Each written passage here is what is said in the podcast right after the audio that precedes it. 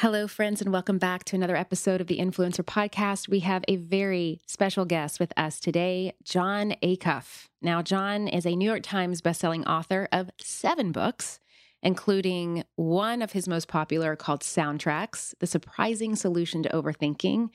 Jon is amazing. Not only has his books been published in over 20 languages, but he is also one of the top leadership speakers in the world. He has spoken to hundreds of thousands of people at conferences, colleges, companies around the globe, including FedEx, Chick fil A, Nokia, Comedy Central, you name it.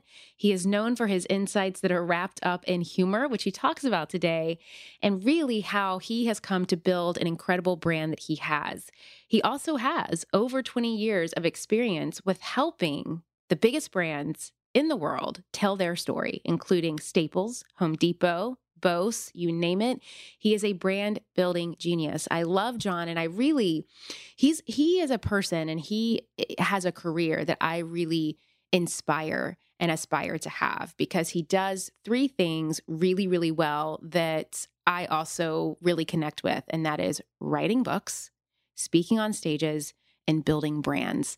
Those are probably my three favorite things to do as someone in my position. And the fact that he does them so well, I just really love this conversation. I learn a lot from Jon. I think that he is phenomenal at what he does. And I'm so excited to introduce him to each and every one of you today. I think that you are also going to really take a lot from today's episode. I know that I did. So let's get started. Welcome to the Influencer Podcast. I'm your host, Julie Solomon. If you found yourself here, it means you are ready to unleash the powerful visionary that lives inside you, turning you into an authentic leader who creates influence, impact, and change. Let's get started.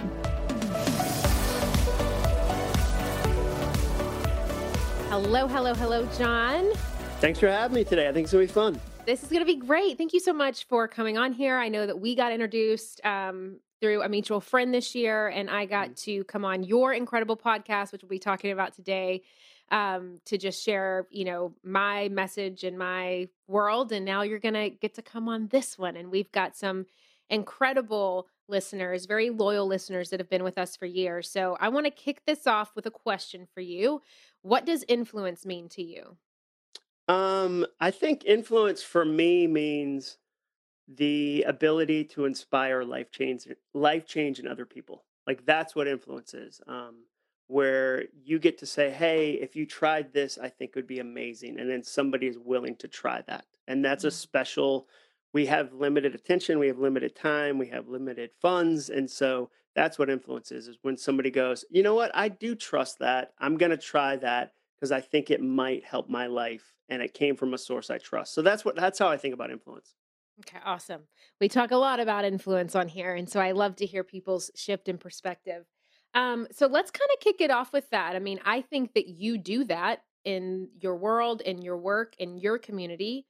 Um, so share with us a little bit about what what gave you that itch to crack open your own influence and start bringing it out with i mean you speak on stages you've written a mm. ton of books you've been around the block when it comes to impact and visibility and being able to influence. So, what cracked that open for you? Well, I like to ask people the question who are you doing this difficult job for? Mm. Um, because I think we're all doing a difficult job on some level. I asked a group of hospital CEOs that question, and a woman raised her hand and said, I do it for the donor walk. And I didn't know what a donor walk was. And she said, you know, because being a hospital CEO, you don't get to say two phrases you and I get to say, which is it's not brain surgery because it is. And they don't get to say it's not life or death because it is. It's a very pressurized situation. She said, I do it for the donor walk. We line the halls when somebody's donating an organ, and the staff and the nurses and the doctors and the administrators all clap and cheer. So that's who she does it for. So my answer to that is I do what I do for the me I used to be. Mm. And that's a really common one that teachers, teachers will tell you that. Teachers will say, I'm a teacher for the me I used to be. When I was 13, my parents went through a divorce, and not a single teacher noticed. Not a single teacher noticed my grades plummeted, my friends plummeted. I was alone on an island, and no 13 year old is designed to carry the weight of a divorce. And so now I teach because there's going to be another eighth grader that has that experience, and I want to be. So for me, it was feeling stuck in my job, feeling like I was capable of more. Um, and wondering, is there a path out of that? Can I do something different? Can I be something different? And so the way I look at what I do with influence is I think every best selling idea has three elements um, a personal connection. You're personally deeply connected to the content because if you're not, you'll quit long before it, it, it, grows. The second thing is there's a real need. People actually need that. You hear it in your community, you hear it in your neighborhood, you hear it online. And then the third is there's a spot for you in the market. You look at the mm-hmm. market and go, oh, okay, I can fit in there. So I know that I've got a good idea when I've got those three kind of, that's my Venn diagram. So mm-hmm. take my book, Soundtracks. I was an overthinker and I had changed some thoughts in 2008 that changed the arc of my life. So, okay, I've got that box. Second thing, do people actually need that? So I commissioned a research study with a PhD named Mike Peasley. He's a professor at MTSU. We asked 10,000 people if they struggle with overthinking. 99.5% of people said yes. Great, I've got that. Third thing is I checked the marketplace. And I was shocked how many books would say, stop it, stop it, stop it, as if you could turn off your thinking. And why would you ever want to? You've got this beautiful ability to think. And I, I, love meditation. I love mindfulness. That's 10 minutes a day. That's 30 minutes a day. What about the other 23 and a half hours when you're thinking? Mm-hmm. And so I realized, wait a second, I've got those three elements. Now I can serve somebody with this idea. That's how I look at influence. That's how I look at the books I create, the speeches I create, anything I create. Mm. Well, and another thing that you do very well and that you understand and that you teach, and I think that you've really broke down throughout your growth is branding. So I would mm-hmm. love to know from you how does how does this idea of influence and the ability to influence and branding how do they intersect because that is the two biggest trigger words in my community. Branding, building a personal brand, how do I create a brand? How do I grow a brand? And then how do I do that with someone of influence and of impact? And so those are two I would love to mm-hmm. know your take on the intersection of those two things. Yeah, I, I just feel very fortunate that I got a great education in branding um, early in my career. I worked for companies like Bose and Staples and Home Depot um, and really learned okay, here's what happens when you write a headline this way. Like I would, you know, when I worked at Home Depot, they'd say, hey, um, we need 20 amazing headlines about this rug by 10 a.m. Go. And I would have to come up with ways, okay, how I'm going, how am I going to share this rug? What's the picture? What's the, you know, what am I going to create? So I, I really feel like I got this crash course in branding from a lot of great companies. Um, and then when Twitter came along, I already knew how to do that because those were just headlines. So Twitter made sense to me because I'd spent, you know, my entire first 15 years of my career going, okay, here's how you share something at Staples. Here's how you share something at Chick fil A or any of the clients I had. So for me, I felt like I had this education. I look at branding um, as putting a handle on an idea. Like I consider my job with branding, I'm a handle maker. We have enough ideas. We don't have handles on them to carry with us into our world. So what I like to do is go, okay, how do I take this big, possibly fuzzy subject? So like take mindset or overthinking. It goes so fuzzy, so holistic right away. You can't even do anything practical with it. So what I did with the, this book is I said, okay, I'm going to think about repetitive thoughts as soundtracks. That's something people can relate to. And so that's that's easy to kind of pick up and go, okay, what are my soundtracks? I'm going to break it down to okay, there's three things you can do. You can retire broken soundtracks, then you replace them with new ones, and then you repeat those new ones so often they become as automatic as the old ones. Anybody can go, okay, that's right. I got to retire. I got to replace. I got to repeat. So for me, branding is constantly simplifying something um, so somebody can really use it. And then you test it with real people. Like the reason that um, my books are really fun and really relatable is that I've tested them with a thousand real people. So it's not here's the best of who Jon Acuff is. That's a boring story that helps one person named Jon Acuff. But instead, if you're a single mom and you go, wow, okay, this single mom's story in this book, I can relate to that. Colleen Barry's story about getting fired and having to, you know, reinvent herself, I can relate to that. That's somebody different than just Jon. So that's what I think about branding is that it's simplifying complicated things. It's making them sticky enough that you can take them with you. And it's making them relatable enough that I can see me in that. The best branding, in my opinion, leaves enough room for you to tell your story in it. So you look at a Porsche ad. Let's just say Porsche so Porsche ads have like a, a key headline, a photo, tons of white space, maybe two paragraphs. They could fill that entire page, but they don't because they know a Porsche isn't a car, a Porsche is a story. So if mm. you'll start the story, I'll finish the rest of it with my own words and vocabulary. I'm 46 years old. I have a lot of vocabulary that's just my vocabulary. So if you'll say, hey, here's a story of a beach, and you leave me enough room in it, I'll tell the rest of it and go, oh, growing up in Ipswich on the North Shore of Massachusetts, my dad was in seminary. We didn't have any money. He was painting houses on the side. When we'd get home from school, we'd sit on the roof and we could see like miles away. We were nowhere near the ocean, but we could see this thin little sliver of the ocean. And that's what'll be evoked by me if you leave me room. So bad branding over communicates, over tells, doesn't leave any room for me to finish the story. So I'm always going, okay, how do I start the story? But I bring the reader in and there's enough room for them to tell their version because that's the version they'll relate to the most.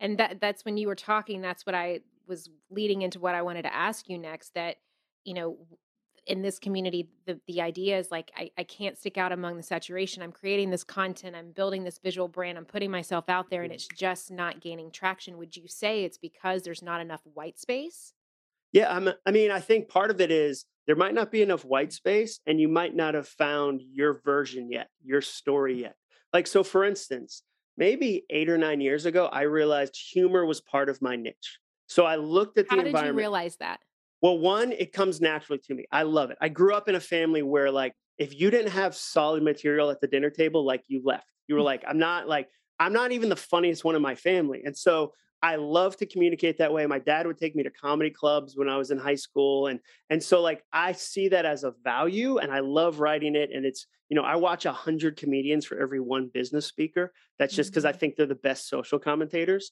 Like Chris Rock said, there's some things people won't listen to unless they're laughing at the same time.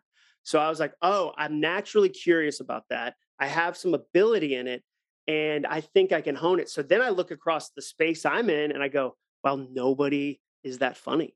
Like I'm at these corporate events and like, you know, people aren't aren't funny. So wait a second, could I hone that? Could I use that as part of what my brand is? And now it's become part of it. And so people, you know, people today will say, "Oh, I laughed. I had to stop reading the book in bed because I was laughing so loud. I kept w- waking up my wife. Like that's when I know, okay, I'm doing it, but I'm also using humor as a vehicle for truth.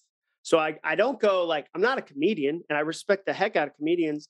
Um, but that's part of my brand. So I think if you're going, I'm creating all this stuff, all this stuff, all this stuff, I don't know that you've tapped into what you're really about yet. Mm. Um, like and and it's challenging because there's so many people to kind of copy, and I think it's it's a great way to learn is to see somebody else's voice.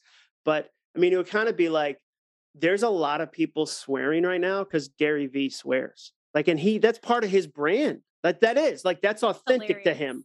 That's authentic. But like what happens is you see somebody else's brand and then it's like you're wearing your mom's dress at the eighth grade dance and it doesn't fit and you're like that looks weird and you're like no this is how dresses work like i don't know what the problem is and it's you copying somebody that that's not your brand mm-hmm. versus just going no this is this is what i care about this is what i'm good at and it takes time too like it takes time to develop um, but i think that's part of it is you're trying to be somebody you're not and modern consumers can spot that a million miles away like old school speakers one of the things that pu- old school public speakers used to say was make a story your own which was just steal somebody else's story and then put yourself in it. And maybe that worked in the 50s like people would be like that's crazy that that happened. Nowadays though like younger audiences especially can tell when you're faking it and they turn you off immediately whether that's on social media or in a speech. So that's kind of i'm always thinking about that. Yeah. And I want to dive into that more too, because eh, the question that I hear coming up, because I know my community so well, is like, I think he spotted me. Like maybe that's it. Maybe I haven't really tapped in and tuned into my unique voice, my perspective. You know, what kind of emotional trigger do I want to give yeah. someone? Do I, do I want them to laugh? Do I want them to feel different, diff, you know, deeply? Do I want them to start thinking in a more interesting way? So how do I do that? Oh what yeah. So here's the easiest, fastest way. I want you to think about telling me what you do as if I'm sitting next to you at a dinner party. The problem is when we go, okay, now I have to do my brand, it's almost impossible for you not to use branding voice. Mm-hmm. Like my mm. first book I wrote, my wife was like, who wrote this? Like, and because I wrote it as like, I'm a serious author. And when you're a serious author, you got to use certain words that you like. It's like when people pray out loud and it's not, you're like, you don't say that. Like, that's Old Testament. Like, you sound like the King James. That's not authentic.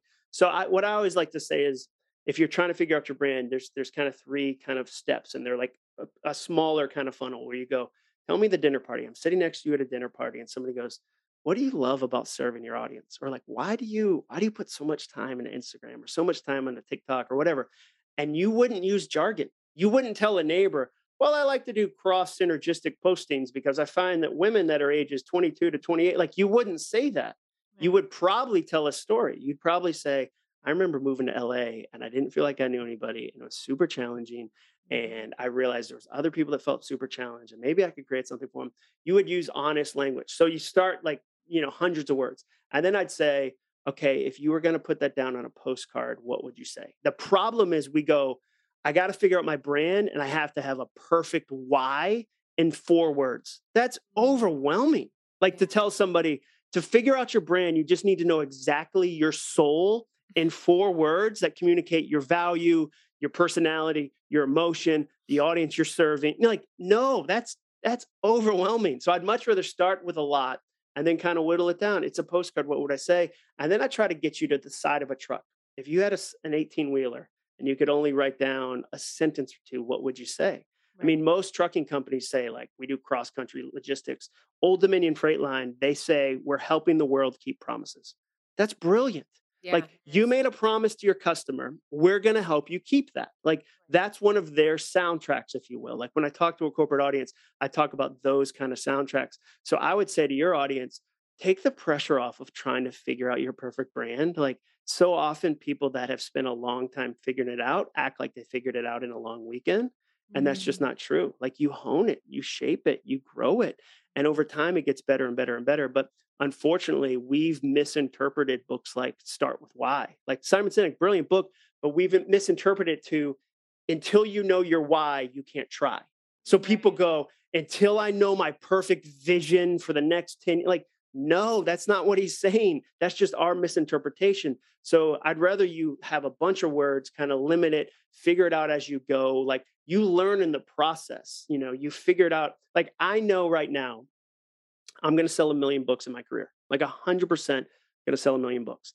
I didn't know that at the beginning. When I'm 34, I write the first book. I didn't sit down and go, I'm going to sell a million books in a day. That would be so overwhelming. That would have been so much pressure. Like I couldn't have done that. But now, eight books in, I've sold 650,000 copies. So I know, okay, it's going to take X amount of books. Like it might take me till I'm 60, but let's go. Like I'm already, I'm already in the middle of it. Let's go. Now I have this big goal, this big mission, this big why but it's not like I started that on day one and said, so that's I think that's where sometimes we get we get a little confused. Well, and you weren't like, I'm gonna sell a million books and I'm gonna do it by the end of the year. No, no, like, you know, like no, no, because that like that would have been again so disappointing, so mm-hmm. overwhelming. I mean, we actually studied that. We did a big study on why people don't finish their goals. And we asked people in the research study to cut their goals in half during the middle of the study, and they were 63% more successful because at the beginning they were like, they'd never do CrossFit. And then they're like, I'm going to do CrossFit every day for a year. And you'd be like, I love that optimism, but that, that's not real. That's not, right. most goals are optimistic lies. If they're not tied to your calendar and your reality, they're, they're not true. And so, yeah, you have to kind of go, okay, what's the pace? What's the rhythm? You know, what's the amount of time it's going to take? So there's all these things that come into it. My friends, have you ever thought that you have done the hard part? You have started your business and you have taken that leap from belief into really stepping out and claiming a vision for yourself. But you know that if you want to make money doing what you love, you need other support. You need to grow, you need to scale, you need a marketing strategy, you need a lot of this stuff. Now, of course, I talk so much about these things, right? Like how to identify your target audience, where to find them, which marketing channels to focus on. So you're really making the most out of your budget. And of course, how to use things like data to set goals. But there's another great podcast that I love out there that also talks about this stuff, and it's called This is Small Business. This is Small Business, an original podcast from Amazon, answers so many of these kinds of questions. Whether you're dreaming of starting your business or you're looking to take a part time side hustle full time, or maybe you're a few years in and you're ready to scale. This is Small Business is going to give you the practical tips that you can start using today. And I know that if you love these topics on my podcast, you're going to love them on this one too. Make sure to follow This is Small Business on Apple Podcasts or Spotify so you don't miss these fantastic episodes. And a big thanks to This is Small Business Business for sponsoring the show. I want to know what you think is a connection between overwhelm and you're under, you know, you've studied it, the mm-hmm. understanding mm-hmm. of that, and overthinking. Yeah, so I think that overthinking leads to overwhelming thoughts. It leads to overreacting. Like okay. the reason you overreact to somebody is you've rehearsed that conversation a hundred times before you even have it. So Mm. you've already had it a thousand times. And it could be with a spouse. Like my friend Ali Andrews, one of the things he says is to his wife, I'm sorry I lied for you all day. So if they have an argument in the morning and he replays it over his head and, like all day and listens to things that she didn't even say, by the time he gets home, he needs to go, Hey, I'm sorry, I lied for you all day. I said things you didn't say to me. So. I think that overthinking can lead to feeling overwhelmed. Um, it can lead to you overreacting. Um, it doesn't have to. Um, I think you can really, you know, the point of the book was how do you turn all those thoughts from a super problem into a superpower? yeah. Um, but the challenge is again, like if you spend a lot of time thinking the same thing a thousand different ways versus going, okay, I recognize the thought for what it is. I'm going to turn it into a couple actions. I'm going to see if those actions work. I'm going to see if I get the results I want. And then you've got a process versus just, I'm going to think, I'm going to think, I'm going to think. I mean, I, I one of the things I think about is according to the New York Times, 81% of Americans want to write a book. Like it's one of the biggest goals in America, 81%. And every year, less than 1% do. Less than 1%. So that's a huge gap between those two things. And often it's, we overthink that. So I'll give you how that thought gets overwhelming. We add extra pressure to things that are already difficult. So we go, I just got to write the book. Like, and we call it the book. And now, or they, or we say, the like, Bible. the Bible. Yeah. And you're like, oh my gosh, like this is going to, or you will say, I want to write this book to prove to my dad that my career choices were right. Like, what? Like, that's so much pressure on a book. And so now, so I always tell people, don't call it the book. I like when you're writing a book, call it just a book. It's just a book. I have a note on my wall that says just a book. Now, when it comes out, it's no longer just a book because I needed that soundtrack to help me create it. When it's out, it's the book. Like I'm going to sell it, market it. Like I believe in it like crazy. But in order for me to not get stuck with overwhelm and over like thinking, I can't go, this is it. Like this is what it all comes down to. Like if this one doesn't hit this, like what? Like I'll cripple myself in the process. So mm-hmm. just a book. It's just just a business. It's just a brand. Like and then again, once it's time for me to really market it, then I retire that one. And now it's the book. Now it's the brand. Right. And that kind of leads into my next thought process because the the idea of and what I'm kind of compounding off of what we're talking about, the idea of, of starting a brand, brand, of growing a brand, of scaling a brand, of believing that you are someone with influence and activating that out, what keeps people from really embodying a lot of those steps is this idea of the overwhelming and the overthinking. I would Mhm. love to know is there this this fine line? You know, there's there's a saying that I've heard before that our greatest strengths can also be our greatest defects. Mm. So, is there this fine line that like the the overthinking can actually be a strength and get us to this certain place and and the overwhelm can actually create this momentum that can get us to a to a certain place, but then where where is that line between kind of pushing ourselves to that point where we're showing up to get it what it is that we want, but then also allowing you know, I, I think the essence or whatever you may think it may be to kind of meet us where we are. So then it's it's not the book, the brand. You know, we're having that balance. Yeah, I think it's different for every person, but I think it's constantly kind of readjusting, you know, looking at the the results you're getting, looking, you know. So for me, there's a there's a level of pressure I like. I like when I have short time frames because they inspire me. But there's a level where if they're too short or if there's too many things going in, it's too much pressure. I shut down. I don't get the high quality work I want. So there's this fine line. And as you know, as I get older, I'm constantly going, oh yeah, okay, that's what I need to do. I need to do meetings in the afternoon. I need to write in the morning. Oh, that's that's a lesson. I didn't know that when I was in my 20s. Like that's something I learned in my 30s. It's something I'm honing in my 40s. Like so so I think there's that constant like paying attention. So much of this is about self-awareness. Like self-awareness mm-hmm. is a superpower. You can't accomplish anything if you don't know who you are. And the reason why is you can't be you can't be active in relationships because you don't know who you are, so they won't know who you are. You can't accomplish goals because you don't know how you best work. So like just take the working in the morning or working in the afternoon. If I don't know that I get my best work done in the morning, then I'm going to try to slam great work on a Friday afternoon at 4 and then I'm going to be frustrated. It's not going to be good. And I'm going to say, well, I must not be good at this versus going, I must not have put the right thing in the right space. So Mm. some of it is just going, okay, here's the level of, of pressure I like. And also seeing it as an individual thing. There's certain people that they they love, you know, chaos, like tons of chaos. Like for me, I know kind of my chaos limit where I go, Mhm. I get this like quality work done here. It takes me five to seven hundred hours to write a book. Like for me to feel great about a book, to go through that process, takes me roughly that amount of time. It takes other people less amount of time. But if I can get comfortable with that, then I know like I have a chart on my wall that's like, okay, I'm 314 hours in. So great. I'm in the right spot. Like the book's coming together. I'm getting great feedback from my editor. Cool. So like I've paid attention to that process. So the next book, what used to happen is book five would go, oh, it's not coming together. This is the worst, mm-hmm. hardest book we've ever written because I didn't take notes on book four. So what you do is you leave yourself a trail. So then you go, oh, wait a second. Whenever I do a brand launch, I feel this way the week before. That's right. This isn't new. And it's uh, it's like leaving like a message in a bottle for yourself. You're constantly throwing messages into your own ocean so that the next time you're on that island, you go, oh, that's right. Like the day before a big launch, I always feel a little stressed. I got to do more workout. I always feel like I got to make sure I'm getting sleep. I got to, you know, you figure yourself out. It's kind of like you have to develop an owner's manual for you. Like there should be a Julie owner's manual. And the better you get at putting that together, the easier it is for you to follow it and not be overwhelmed. Oh, that's so good. And that that leads me to this this idea of of writing books because well, two things. I mean, you you have done two things that the people that listen to this podcast always say that they want to do and you've done them very very well and it could be from the owner's manual and what you were just talking about mm-hmm. with really having that self-awareness and knowing yourself so i want to i want to talk about speaking on stages and writing books for a moment sure. and how how someone can make that happen. You just gave a great stat you know 1% of the people that say you know that they actually want to write a book end up writing a book. So how does one use you know everything that we've been talking about today so far to start initiating and actually activating and making those things happen? Well i think the no- biggest tips for that? the number one thing is you have to feed it time. Like you have to feed it time.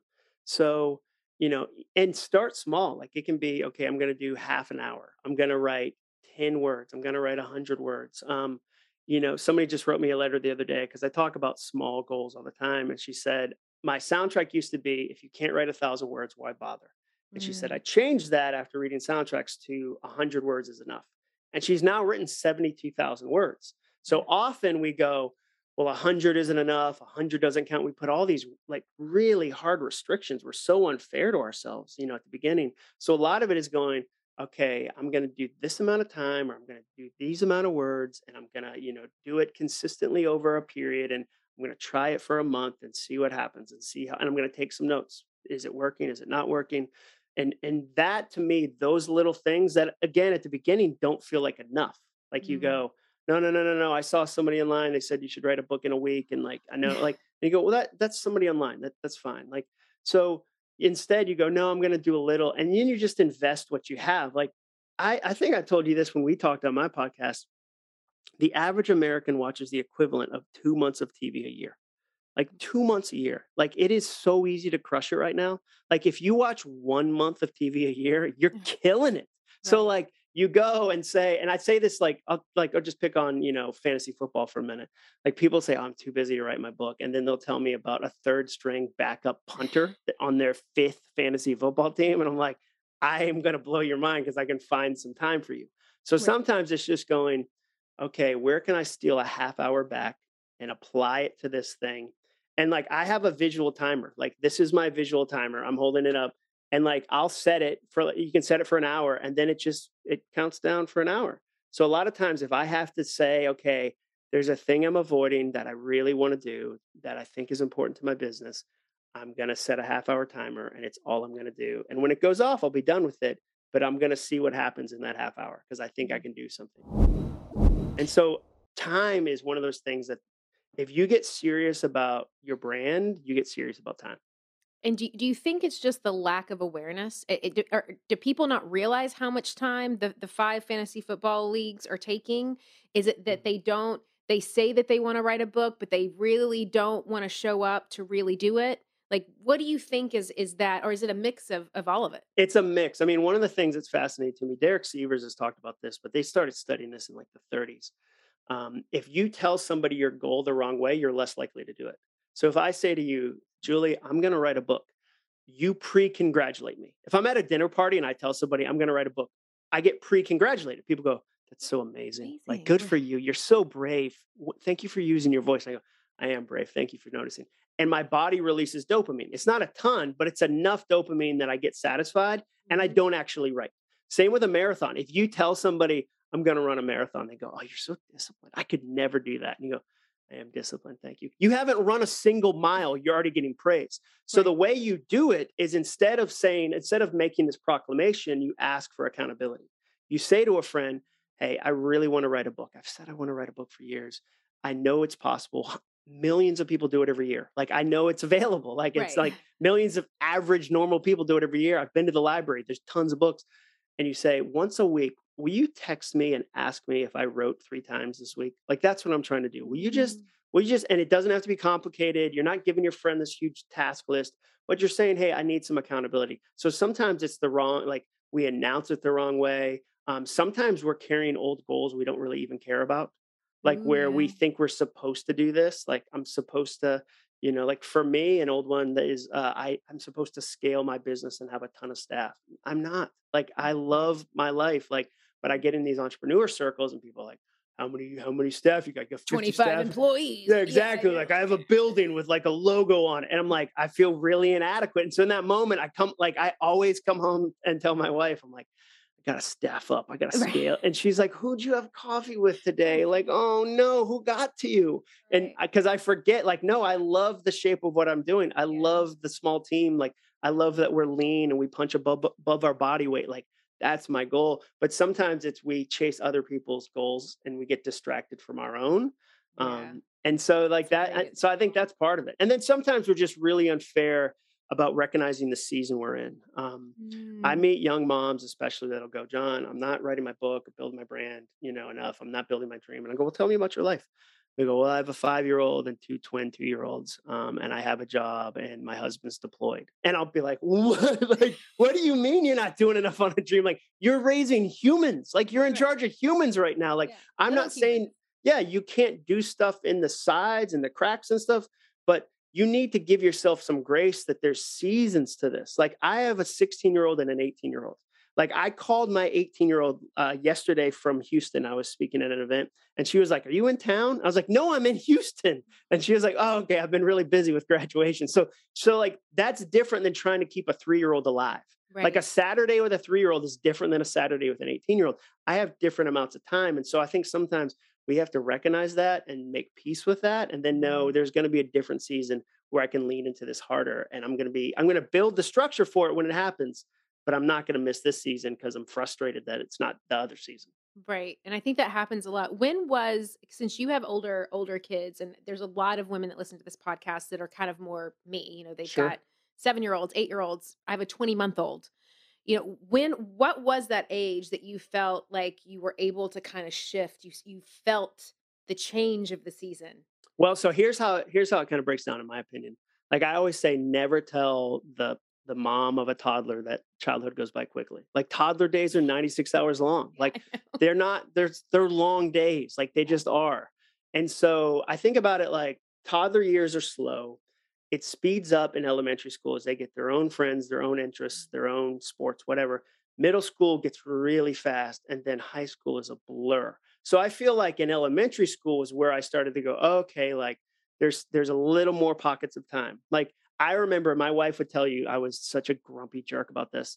I remember when one of our kids dropped their second nap, like, and it was a Saturday, and I was Yeah. like, and I was like, put her to bed. Like, let's, I got some stuff to do. And my wife was like, oh no, she doesn't take an afternoon nap anymore. And I was like, did we get a vote on that? Like, did anybody, like, and we didn't. The kid just was like, nah, that's over. That I'm out of that. yeah, I'm And done. s- yeah. So like, I really feel like it was elementary school and then it was middle school and then it was high school where I started to, but I started to um, get up earlier because I recognized that like, if I would not, when they were in bed at night, if I would go, you know what, I'm going to read a little bit and then I'm going to go to bed.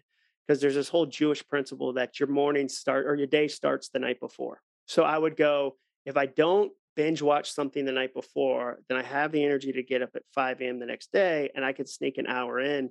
Because most of the time my my daughter's not at 5 a.m. like, hey, you want to throw the frisbee? I'd be like, it's dark out. Like that's Right. it's crazy. Like, no. So I I started to do little things like that and kind of sneak time back.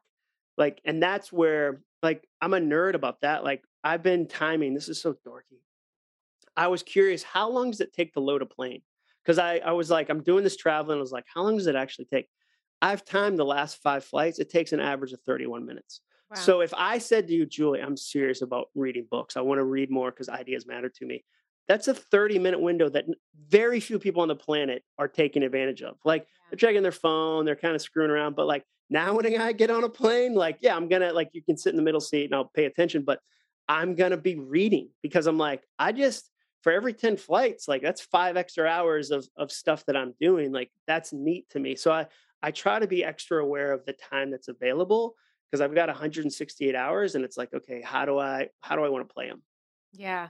I love that breakdown and thanks for sharing that because I think it's just a great reflection and reminder for so many of us, myself included, that it's like I'm I'm wiping bottoms right now. Like, yeah, dude, no, like in my house. like, no, yeah, totally. Like 20 know? months is intense. No, so yeah. I yeah, no, I think so, we we need to grade on a curve. Like you we need to all grade on a curve. Like especially from the last 2 years we've just come through. There was not a single like person that's been through 10 global pandemics. So we have to go yeah, like I'm going to grade myself on a curve. I'm not, that's the other thing is you can't hold yourself accountable for this year to three years ago scorecard. You have to constantly be coming up with a new scorecard because I'll meet people that'll go, I'm just not doing a good job at my goal. And then again, they'll say, and I'm taking care of my dad who has dementia. And I'll say, well, you're judging like current you versus the the one that wasn't taking care of a dad with dementia. Like that's a 20 hour a week commitment. Those are real hours. Like let's not not that you're not capable of a lot of things but let's be kind to ourselves and recognize like this is a season that i'm in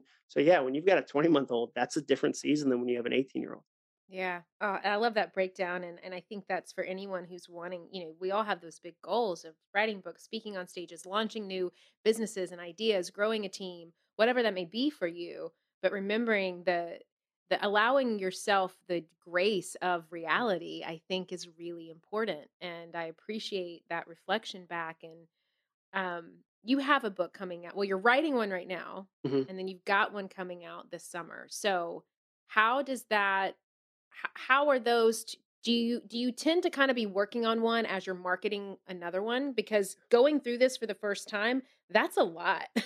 Yeah so for me um, i'm trying to get into a rhythm and it's taken me years um, but I want to, I, I'm at my healthiest when I have a big writing project that's challenging me.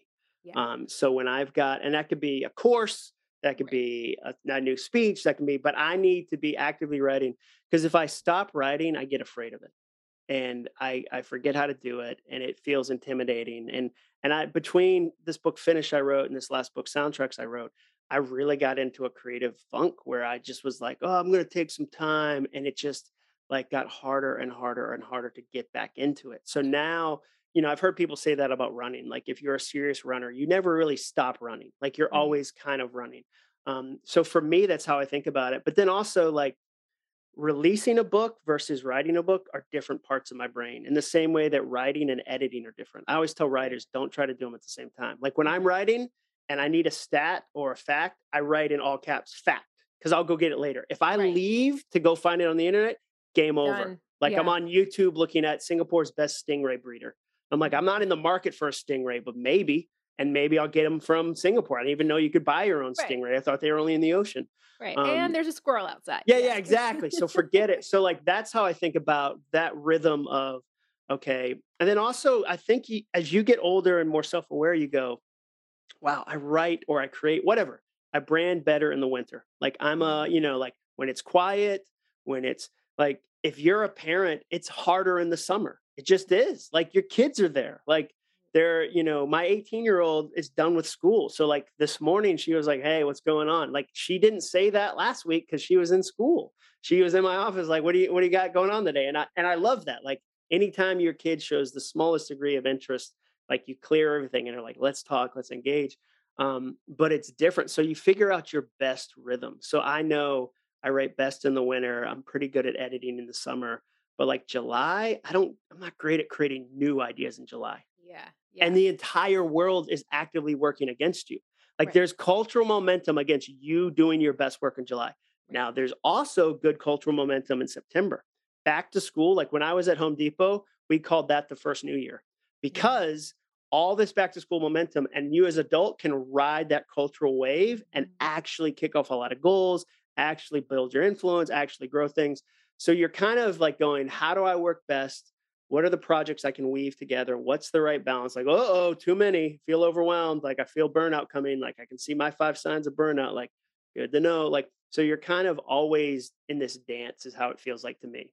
Yeah, yeah, and I I love what you said about, you know, I feel that way. In July, everyone's traveling and going and doing Yeah. and not to say that they're not consuming content or, you know, watching things, listening to things, reading things. I tend to read more books in Yeah. July, but it's because I'm on vacation with my family or, you know, I'm not sitting behind my computer trying to launch the new greatest Yeah. online thing because it's going to be crickets. Yeah, nobody wants Um, to change your life in July. Like you no, want to take a breath in July. I've launched products in July and I was like, oh, okay, shouldn't never do to do that. again. Shouldn't do that. Yeah. Like the best marketing won't overcome that it's summer. Like Right. it's literally like there's a thousand years of summer momentum you're working against. You're like, I don't know, I'm good at Facebook ads. Maybe I can change their mind. You're not gonna.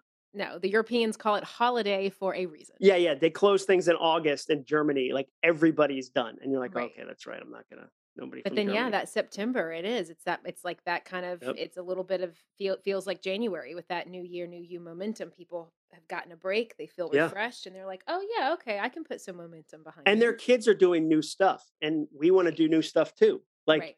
anytime you buy school supplies there's a part of you as an adult that's like oh man I, I miss school supplies like it was Right. really exciting like i wish Yeah. i was and you're like i'm going to do something different with my life yeah so i think it's a really neat time to serve a big audience Yeah, I love that. And so tell me about the book that you're coming up with your daughter, right? Or is it a children's book and she's supporting you in that? so um, when soundtracks came out which is about building a mindset um, and you know being deliberate about your thoughts it's the first book of the seven i've written that parents came out of the woodwork and said is there one for teenagers like do you have Mm, one for teenagers because they'd say if i could have figured out how to change my thinking at 13 at 14 at 15 it would right. change the whole arc of my life and it's true like the fun thing about kids is if you teach them the truth at 15 they sprint with it because they don't have 20 years of broken soundtracks to unlearn and it's Mm, often where they're picking them up. Like a teacher says to them, You're not a natural leader.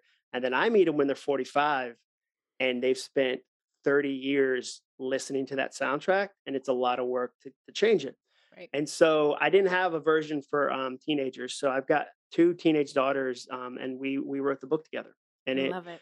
And I wrote it with them because I knew if I tried to do it myself, it would sound like an old adult trying to sound young. Like, hello, fellow youths. Like, ah, I don't mean to be so lit. I'm I'm so cool savage. dad. Yeah, you know, Drake's not just a duck. He's a rapper from Canada. Like, I knew it would be so much like that. So they uh they helped me write it. And it opens up the very first chapter is my 16 year old getting cut from the lacrosse team she got cut from the lacrosse team where we and we were where we go to high school it's everything. They've won the state championships in two years for the last two years and she got a text from her coach and it was really hard and a week later mm, she's like i think we should put this in the book because i think it'll encourage other kids about what they're going through and i was so proud of her so we asked the mm. coach like can we put this text message in the book? And he was like oh this book's going to help my kids that i coach like so i'm really excited about that coming out because i think the modern teenager has a lot of chances to overthink and if Mm, you can teach them some things about what that looks like and how to change your thoughts and control your thoughts, I think it's really powerful. And like, I'll give you an example. We were at a swim meet and this girl got out of the pool and she said to her mom, I'm the worst swimmer ever. I'll never get better. I'm the slowest person on the team. And my wife and I looked at each other and we're like, oh, those are just broken soundtracks. Like she can change that. And I'd say to any any parent that's listening, if you hear your kids use absolutes in a negative way, it's probably a broken soundtrack. Mm. I never get good at geometry. I'm the only one who doesn't own a phone. Everyone got invited to the party except me. Like that's an example of broken soundtracks. So I think that there's going to be a lot of parents that go, "Oh, this gives me insight into how my kids are thinking and actually some actions I can do to help them with their thoughts." Yeah, I mean, even my eight-year-old son has them right now. He's not even a teenager yet. Oh yeah, yeah. It like, starts oh, so early, and yeah. and the problem is you don't get taught how to think. Like I never had a class in eighth grade that was like, "Hey, where you know instead of you know this, we're going to learn how your thoughts impact your actions, impact your results." There was just this general assumption of like, "You'll be fine. Like you don't need to worry about what you think." And meanwhile, kids have these like massive thinking machines, and Mm, often they're thinking things that aren't helpful to them or aren't true or they don't share and you're like what are they you know what's really going on for them um, and then they've got social media like our our elementary school, you weren't allowed to bring birthday party invitations to class because somebody would get excluded. Like you had to invite the kids outside of the class. Right. But now with like geotagging on on Snapchat, you can literally see where everybody is except you. So like young girls can see all my friends' little icons are at this person's house. I'm not there. Right. Like, and it's crazy. And it's so, and they're the first generation that's really had to deal with that. My parents didn't have to tell me how to handle a digital footprint, it didn't exist. no. And so you're like, okay, how as a parent do we speak into that? So I think it's a great, I think it's great pressure, but it's also a great opportunity. And when does that come out? Comes out in September. It's called Your New Playlist. Um, you can pre-order right now. Um, awesome. And I think there's a way to get free chapters. So let me see if I can give you that URL. I think it's just acuff.me slash playlist. So Okay, acuff.me slash playlist. Okay, awesome. We'll make sure it's in the show notes as well for you guys. Um, and then I would love to to do some rapid fire questions. Yeah, let's do it. before we wrap up. Yeah. Uh, what is a book that you wish you wrote? Ooh, um, I'm reading a book called um, From Strength to Strength right now that I wish I wrote. And it's Who- about, uh, wrote it's by uh, Arthur C. Brooks. And uh, the, the endorsement on the cover is the Dalai Lama. So I don't know. You just recently had to get endorsements. They're not the easiest process. Like, but it's a really good book. Um, Strength the Strength. The strength, nice. Um, okay, what is what is something where you would say I'm just getting started in your life? Ooh, I I think I'm just getting started with writing. Like I'm just I mean, I Mm. know I've done a bunch of books, but I feel like, oh, I'm starting to see things about how my process works and I'm starting to understand about how to really help people with it. So I same with like public speaking. Like I I think that there's things that I'm like, oh, I I can see some pieces differently. So I I'm always pushing back against that sense when people are like, how do you know you've arrived? Like I heard somebody the other day, a surgeon say, um, the day you retire will be the day you're the best at what you do because you should never Mhm. stop learning. And that was really encouraging to me. Like you should like the last day you do the thing should be the best you're at it because Yeah. every day you should be learning. So like I feel like I'm just getting started speaking, with writing, with running a business. Like it it all feels new to me in a lot of ways. Mm. Um, what are you the absolute best at? Uh I think being uh using humor to communicate ideas from stage. Like I think I'm really good at that. Um, finish the sentence. Wouldn't it be great if? Wouldn't it be great if we all knew we already had permission? Oh, I love that. I love that. That's a good one. And the last one. What is something that is absolutely essential in your life right now? Ooh, this one's so dorky. Um, my little whiteboard. I have a little whiteboard. Uh, it's a desk size whiteboard that I keep on my desk. That seems redundant. And it only fits like 20 items. So it automatically limits what I'm able to brainstorm as far as what I need to do. Yep. And I use it every day. And I it's kind of my map for what I'm doing every week. So that that one's super easy. To be like, yeah, that's the thing that I'm constantly interacting with. And then because just going to give a second one, my notebook. I'm a notebook guy. I'm a paper guy.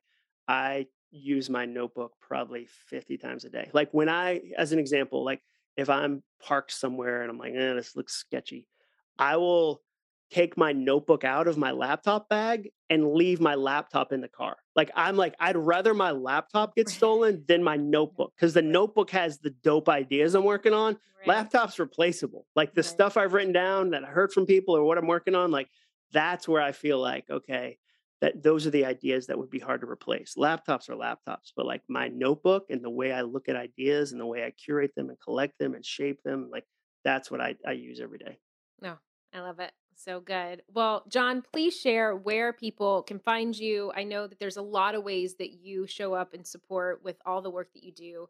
We'll, of course, leave all this in the show notes, but give us some social plugs, website Sure. plugs, any calls to action. Yeah, so um, soundtrackscourse.com. I've got a six part course that's video. It's super fun about, you know, the way we think and how to change that. acuff.me is my website, acuff.me. And then social media, I'm Jon Acuff, uh, J O N A C U F F on Instagram and Twitter. And I think I'm author Jon Acuff on Facebook. So I'm all over the place. And then, the, yeah, the teen book is um, acuff.me slash playlist. And yeah, I think that's about it. That was a pretty good run through. And a podcast. You're on my podcast. That's called All It Takes Is a Goal, where I nerd out about fun goals that fun people are working on.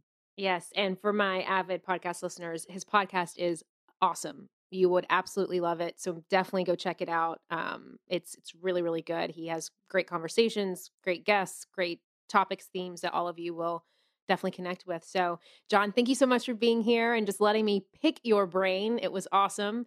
And um, I can't wait for this next book to come out. I know it's really going to help a lot of parents and a lot of kids. I appreciate that, Julie. Thanks for having me on. As always, thank you so much for joining me today and every week here on the Influencer Podcast. If you're wanting to dive deeper into the topics and discussions that we have here, I would encourage you to head over to juliesolomon.net and sign up for my weekly newsletter.